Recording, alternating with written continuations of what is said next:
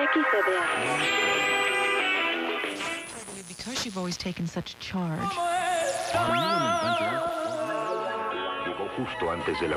You are listening to the Border Chronicle.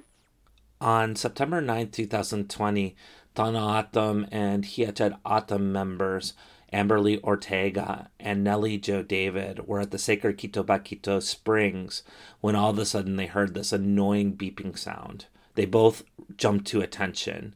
It was machinery that had arrived nearby to make way for the construction of a 30 foot border wall. They both immediately ran to where the machinery was, an earth mover, and blockaded it.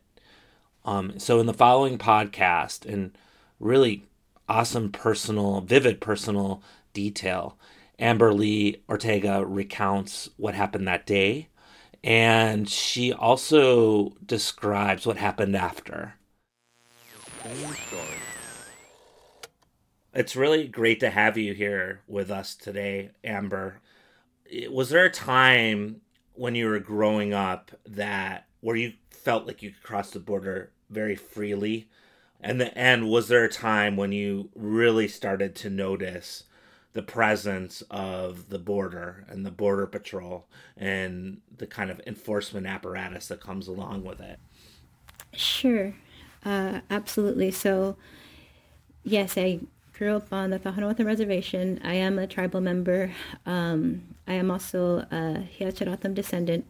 Growing up, you know, uh, for the increase of border militarization and before the um, presence of Border Patrol, you know, there was um, a very different life that that we lived. Um, my relatives have stories, you know, about being a time, you know, where they were able to uh, go back and forth for for ceremony, for dances, for food, for um, gatherings, for for celebrations, and it was um, a way that I grew up. You know, I remember my mom taking taking us on our first uh, horseback ride uh, throughout the desert, and I remember being able to walk everywhere throughout the desert. Um, you know, taking journeys, just enjoying our, our life. And I remember when I got older, you know, I, I grew up near the border um, there were people. You know, I remember asking my mom, um, and at the time, you know, it was it was a known thing. You know, people exist all over, all over our areas, and as as as O'odham, you know, we are nomadic people. Uh, we travel on foot. Um, you know, as Hia Ced O'odham, also nomadic. You know, we we travel and it's uh, migration is natural. Migration is a known thing you grow up learning uh, while being in the desert. Um, plants and an animal, there's a way of life, and so I grew up, you know, being free. Was it even in your consciousness that the border existed at that time? Not the way that it does today. I remember growing up with there being, um, so there was this sense of peace this okay so you know people live in you know from all walks of life and in all ways in this continent if you want to call it that and in, in america right we we went through we've we grow up knowing our history um, you know the Gadsden purchase and the dividing of our lands and colonization and you know how capitalism you know came to be and the mining operations and you know the displacement of our people. So we grow up understanding that our history um, exists beyond borders beyond uh, you know for even the Tohono reservation the reservations reservations you know we we we grow up knowing that our lands you know are are beyond what we're um, we're educated on um, them being and our people live beyond you know all borders um, so there's this innate knowing, and also you know this understanding of who we are, being raised on a reservation. You know who we are as O'odham and what our cultures and traditions mean to our people. And there's this um, there's a pilgrimage our people make, and it's to Marina. And Marina is on the other side of the um, the border, and one of the things that we experience on those journeys is there's a huge um, there's like a sense of welcome, like welcome home, welcome, you know, on your journey. From the people on the Mexican side of the of the border. Yes, because we have we have relatives on the other side. So so there's a strong history of our people connecting to the other side, our sacred sites. You know, there's the ocean. There's the ocean that exists um, that our people um, also make pilgrimages to our men specifically. You know, as a coming of age ceremony. So our journeys as as O'odham as people, um, spiritually, traditionally, you know, connect to to surrounding areas beyond the border. And so growing up knowing that, um, hearing hearing from your relatives the stories and and even you know how there's O'odham out there and how well they speak O'odham or you know the things how different things are. It's almost like this for growing up when you're little it feels like this mythical place that you know you're you're only allowed to travel to you know as an adult with your family and so yeah I grew up seeing you know with that understanding and then also seeing the changes you know, I was about nine years old, and this was about in 95 during the Clinton administration. And, you know, there was this, it was shifted, it shifted to there being, um, you know, this push on, on this war. And it felt like we were warned, you know, we were, we had television, we had one channel available to us. So I grew up out in the middle of the desert. Um, and at the time, the, the radio station that exists on the reservation wasn't up and running. And, um, how close, how close were you to the border where you grew up? I grew up on the fourth village from the border. Which is close, right? Yeah, it's close. Um, it's um, you know, it's a place where my mother grew up, and you know, all my relatives are buried out there in the cemeteries, and so yeah, it's it's it's home, and you know, it was. Um, I remember things shifting to this this different place. And my dad, you know, he even spoke to us about, you know, the things that would be coming around and how different it would change um, things. And and sure enough, you know, we saw the increase of um, border patrol. So then there became border patrol's presence, and there um, there was this new thing, you know, where where our walks of enjoyment um, became, you know, a surveillance activity. It was to them, it was a something for them to to do to follow us. Um, they they began to monitor, you know, things. And I remember being a little kid, and my dad, he was a man who would go to work early in the morning, and he had every morning to explain to them who he was and where he was going, and it became a, you know this agitating thing because he he knew who he was and what he, he was doing and where he was going and what he wasn't doing. Did they pull him over? Were they patrolling around in vehicles? Yes they pulled him over often. They followed him often. Um, it was a cat and mouse thing. He would pull over and they would go over the same script every day you know um, where are you going who are you and he would you know respond sometimes in in O'odham and he would sometimes respond in Spanish. And every time, you know, he, they would give him a hard time. You know, he would come home really upset um, because he knew that, you know, he was a target. He said that he knew he wasn't the only one. And he sat us around the, you know, table and told us, you know, that that we had the right to say something. Um, my mom, she was upset. You know, we we also experienced that while going to school. Um, you know, I remember them pulling us over and having me speak English, having me speak, you know, they would give me a hard time. Um, it was. Did you speak to them in O'odham out of curiosity?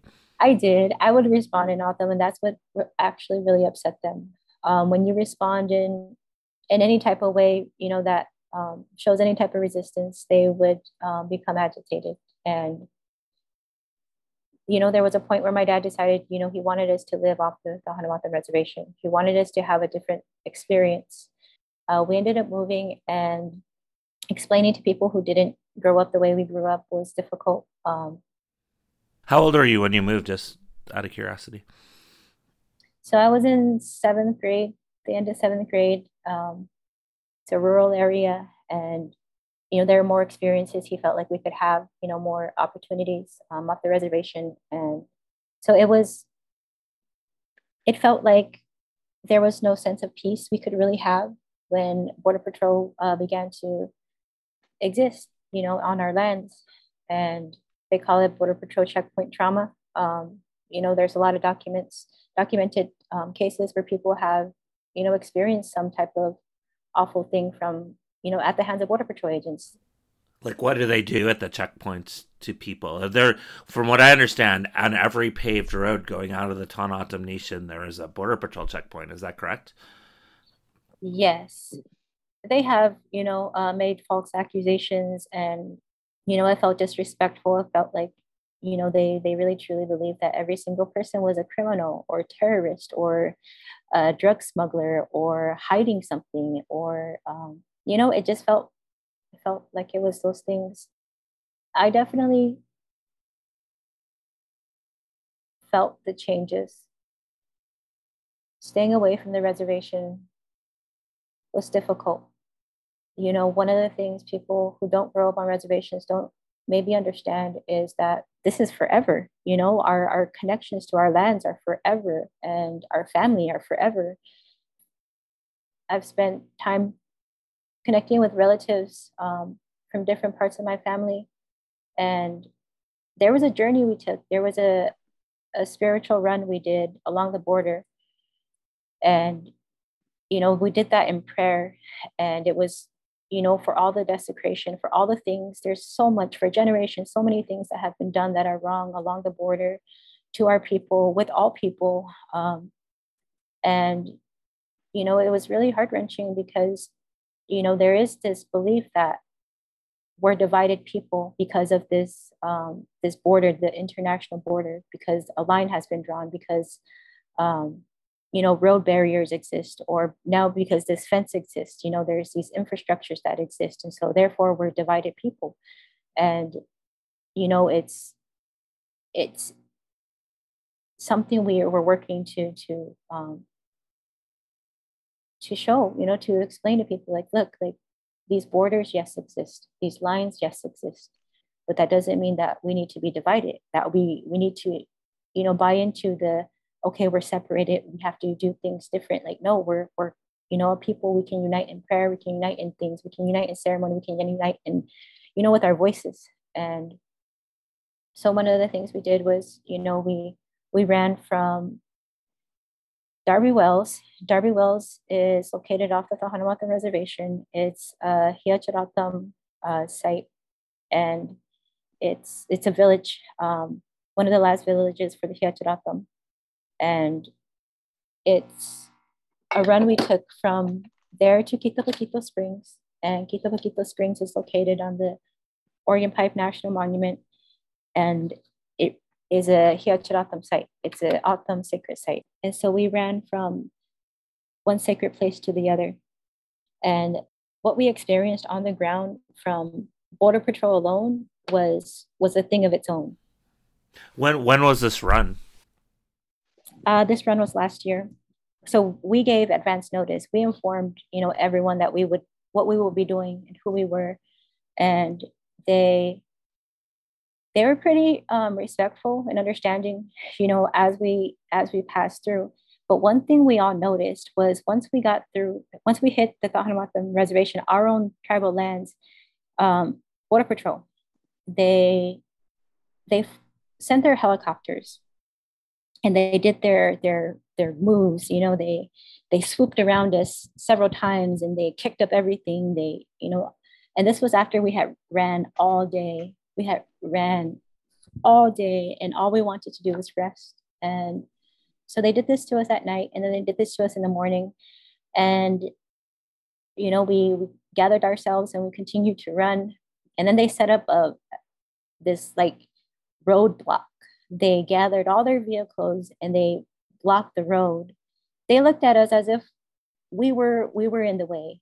And we can we we ran through them we just kept running and running and running. What did they do? Did they do anything when you ran through? No, they just looked at us. Didn't uh-huh. say anything. They just looked at us. Then uh, once we reached off the um, off the boundary lines of the reservation, we were greeted by other border patrol agents. It it was the craziest thing. We you know we all noticed this you know, on the reservation, we're targeted. We're, we were harassed. Helicopters were flying over us, kicking up everything. Border Patrol was setting up, you know, these these blocks and and just, you know, giving us looks. And um, but once we reached off the reservation, Border Patrol agents were still there, but they were waving to us. They were rolling down their windows asking us what we were doing because they felt like what we were doing was so inspiring. They were so proud of us. They were impressed and they they said that they they knew how far we had been running and that is really what it feels like. What we experience on our own lands um, by Border Patrol was entirely different than what you know we experienced off the reservation. We did on that journey, you know, we questioned, you know, why things were the way they were and why we were treated a certain way. Um, you know, it was a journey in prayer, and a lot of things were done, you know, in in a in a really good way, and just going about it in the right way, you know, is even in doing it in that way, we were still given a hard time. Yeah, and I think hearing about that journey um, really, uh, you know, sets us up to talk about Quito Quito Springs, right? Why is that such an important place? Why is it so significant? What is its proximity to the border? And could you also talk about what happened on the day that in September of 2020 when you were when you were there and you heard the the the sounds of the construction machines coming to to build the border wall what you did in that moment okay so Quitobaquito Springs out of Apia is a one of the last villages for um, Hia Ced O'odham. Are a band of O'odham that have been that are unfederally recognized and whose lands have also been divided into different federal um, agencies, and and so there's a whole history. Um, before the arrest, it was important for for a lot of us to to attempt to educate those who are willing to listen, and also, um, you know, continue to inform ourselves with our own history. Um, there's a history of our lands being taken. There's a history of our um, lands being desecrated, and you know, like I said, we exist beyond borders. So, with the spring, it was important for us to to be there. Um, Quitobaquito is known to have a burial site um, for Hia Ced O'odham, and Hia Ced O'odham have a different way of burying their people, and it's what separates them, and it's what's you know. Um, it's special. It's it's a special area. It's home to endangered species. Um, it's a rare source of water. Um, it's a rare source of um, of life, and and so it's it's extremely special and sacred to to hear Hia Ced O'odham and to all O'odham. Um, so many journeys, um, sacred journeys, pilgrimages have been made, um, and stops have been made there.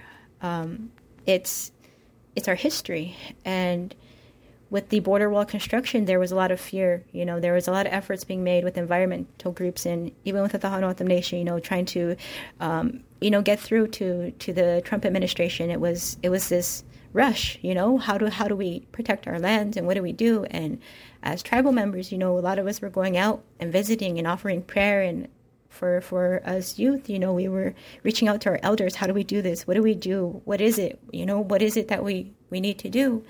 And and prayer was the the emphasis. You know you you pray you go offer prayer. Go offer prayer and be there and and ask for guidance. And so the, that was something we were doing um, consistently. And the day of the arrest, there was also, um, you know, there was this holiday that had passed. And so there was this sense of calmness at the spring. And we went early that morning.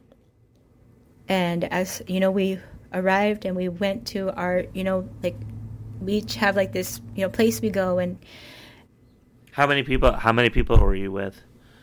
Oh it was just myself and Nellie joe david. Okay. And nellie joe david's an O'odham member as well correct?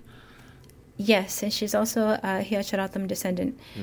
and and so that was the other thing. You know there's descendants from the Quitobaquito spring. Um, there's families that survived an epidemic. There's there's a history of of what happened to the Hia Ced O'odham and how the lands were divided. And and so we're both descendants along with with others and and so that was you know what we were doing was making trips out there we made that trip we went to our you know separate places and as soon as we heard the beeping of the construction vehicles it was like instant for both of us uh, we ended up meeting in the same place we both ran out and she before I did, she already knew. She was like, "No, they're not doing this. They're not doing this." You just you just got up and ran ran over there without even thinking. Hmm I grabbed water. I grabbed water and I grabbed the, my shoka and and uh, we ran over and it was it was the day that they planned on um, digging.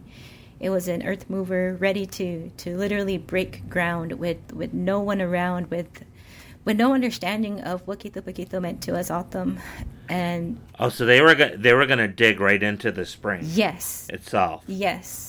Oh, it was the the um, near the border. It wasn't the spring itself. So Quito is located about 200 feet from the border. So where they were um, was right about, you know, it was that distance from the spring, and it was it was land that had never been touched and harmed and dug into before. And so it was it was without hesitation. You know, we had to do something. Uh, you know, Nellie Joe placed herself, you know, in front on one side and then I on the other. And so any attempt, this earth mover attempt, you know, um, with him attempting to dig in, we we blocked him. And then there was a you know a tractor that came through. You know, he was waving his the bed of the tractor, trying to get us to move, and um, and it was closest to Nellie Joe. So uh, you know, she turned and you know began to yell at him, and he parked his he parked the tractor, laid the bed, and as soon as she you know he laid the bed down, he she jumped in and started you know saying no, you're not going to do this, you're not going to dig, and I stayed on the end of the earth mover and. You know, we did the same. We we explained who we were and what the land meant to us, and and what it felt like. You know, for for them to you know be attempting with to do what they were doing to our history, to our sacred place, and And how did they re- did they respond to you when you were explaining to them? You're talking about the people driving these vehicles, right? Yes. So they they stopped. Um, they parked their vehicles. Um, we stayed put, and we made several phone calls. And we had a camera crew arrive.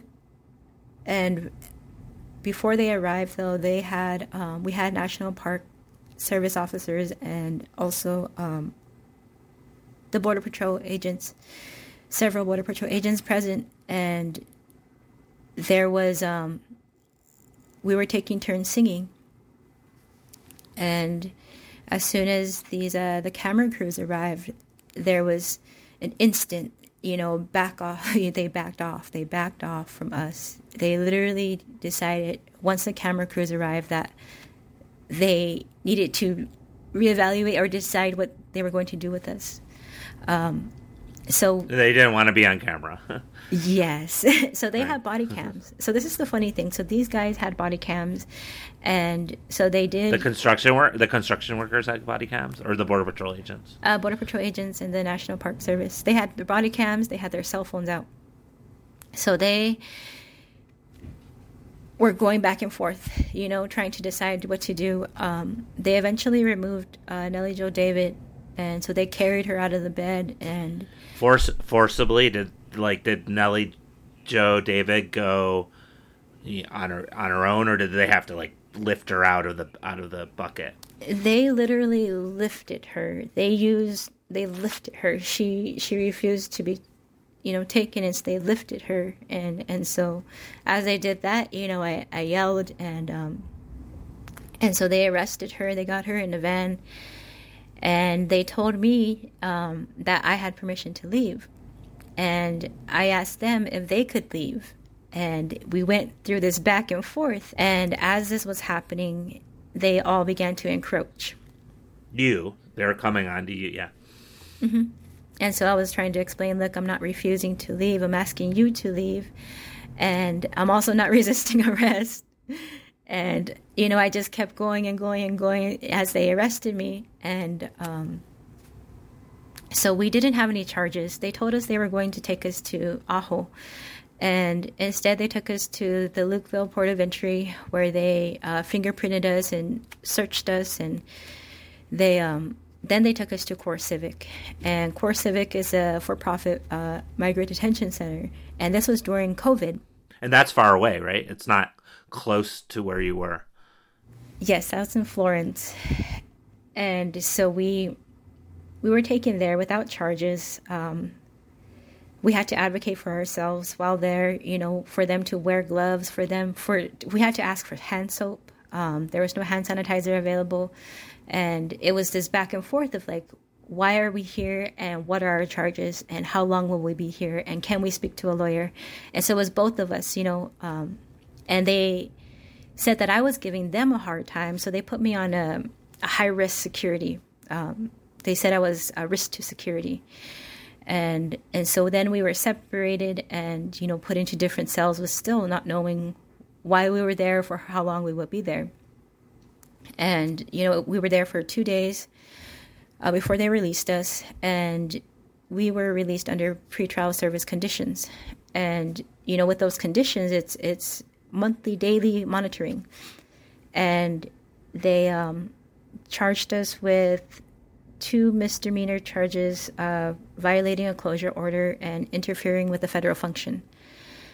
And so it was, so this was in September of 9 9, 2020.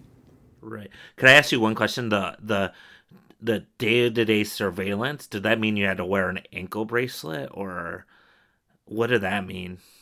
They wanted every address we would be at and if we weren't at our home address, so they needed our, our home address, our phone numbers, our employment, everything, medications, um, everything. They wanted everything, every detail, our urine samples. And it was, and if you, if I missed a phone call, um, I was given a violation. So with three violations, you get taken back in.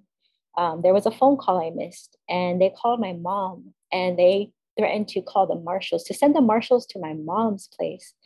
And it was hurtful. That was awful. That was so upsetting for one phone call being missed. So then I got a call from my mom and she was so upset.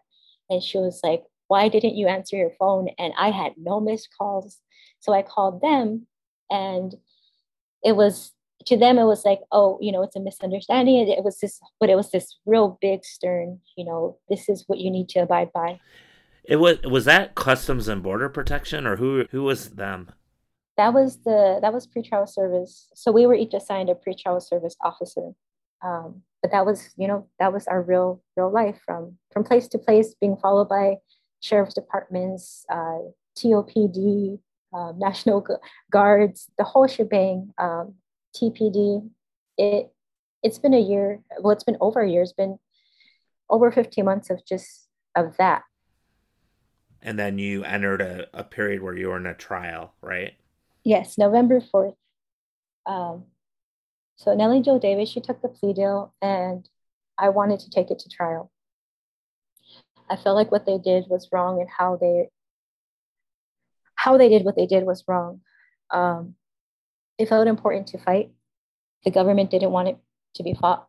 The government didn't even want the Religious Freedom Restoration Act to be used. And that was your defense. That was your defense. Mm-hmm. They were trying to um, prevent the testimony, my own testimony, and the testimony of a, a respected elder who was a living document for our people, for Hia Ced O'odham, for Quitobaquito, um, in court.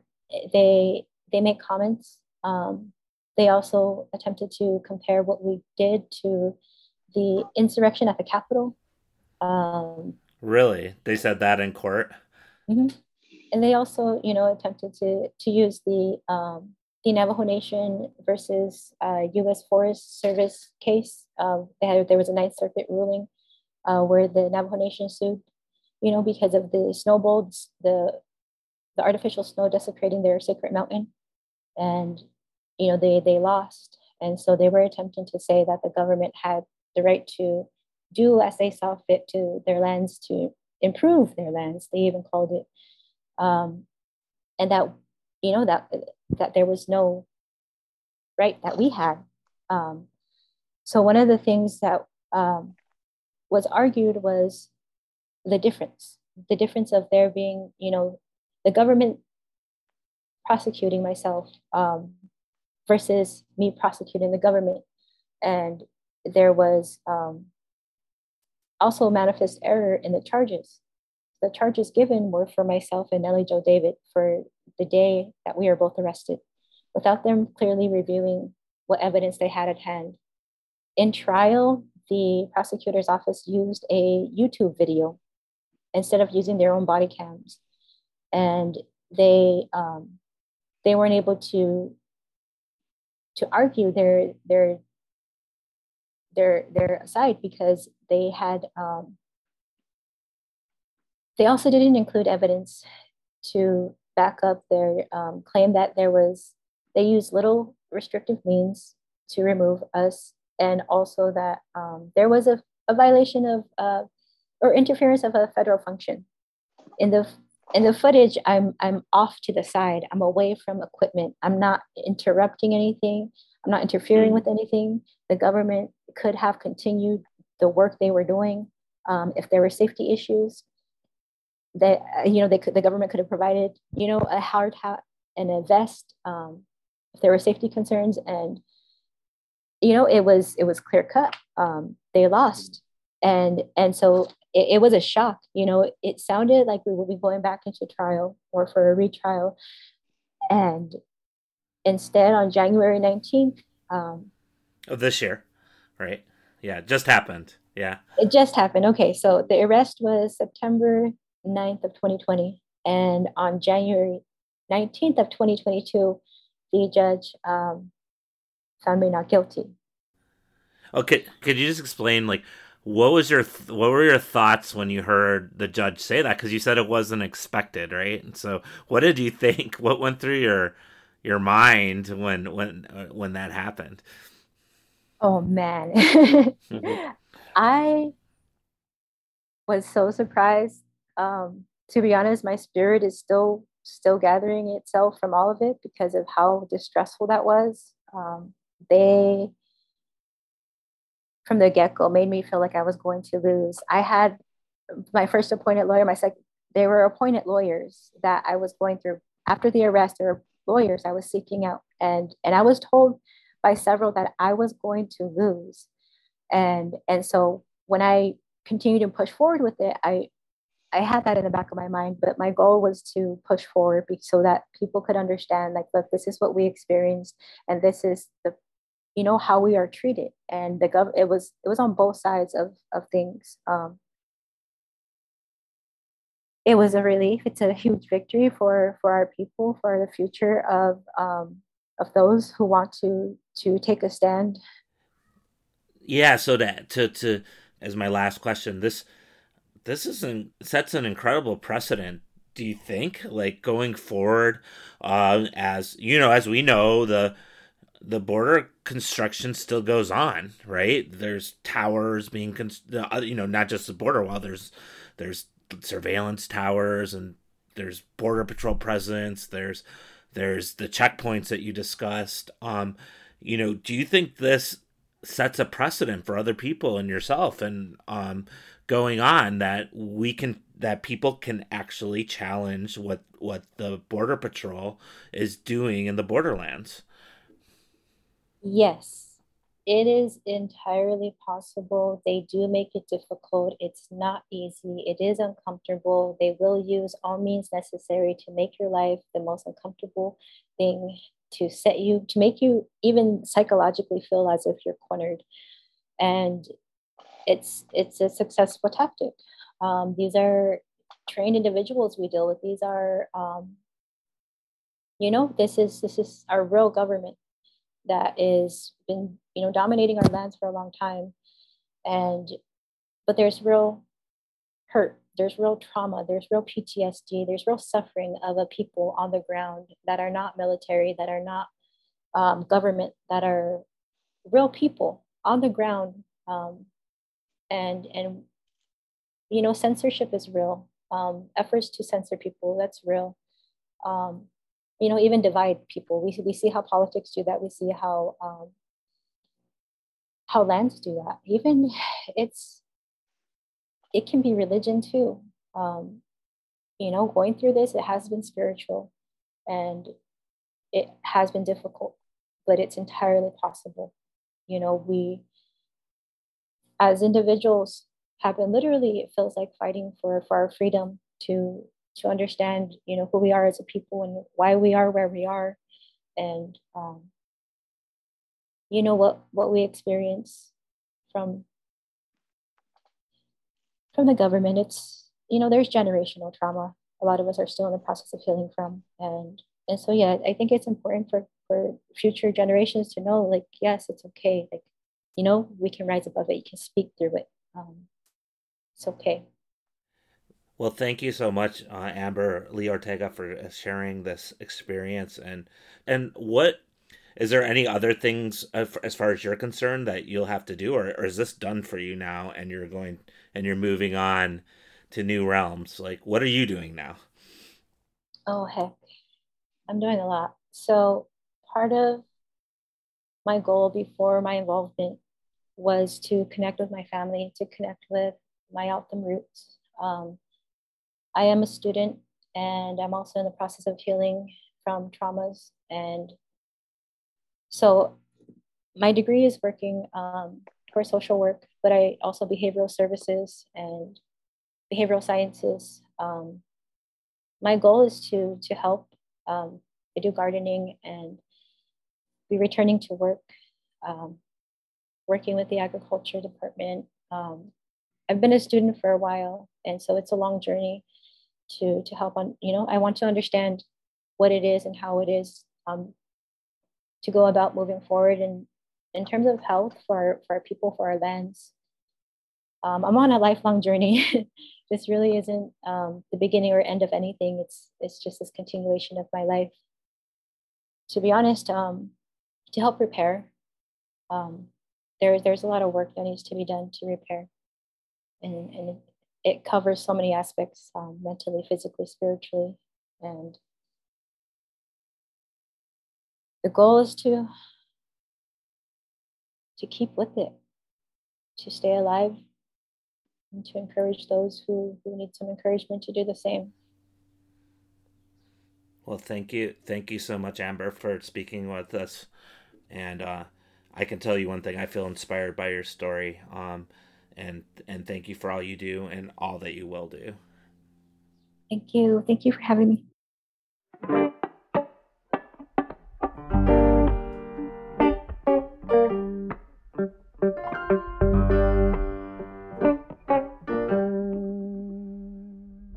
The Border Chronicle is reported by Todd Miller and Melissa Del Bosque, based in Tucson, Arizona.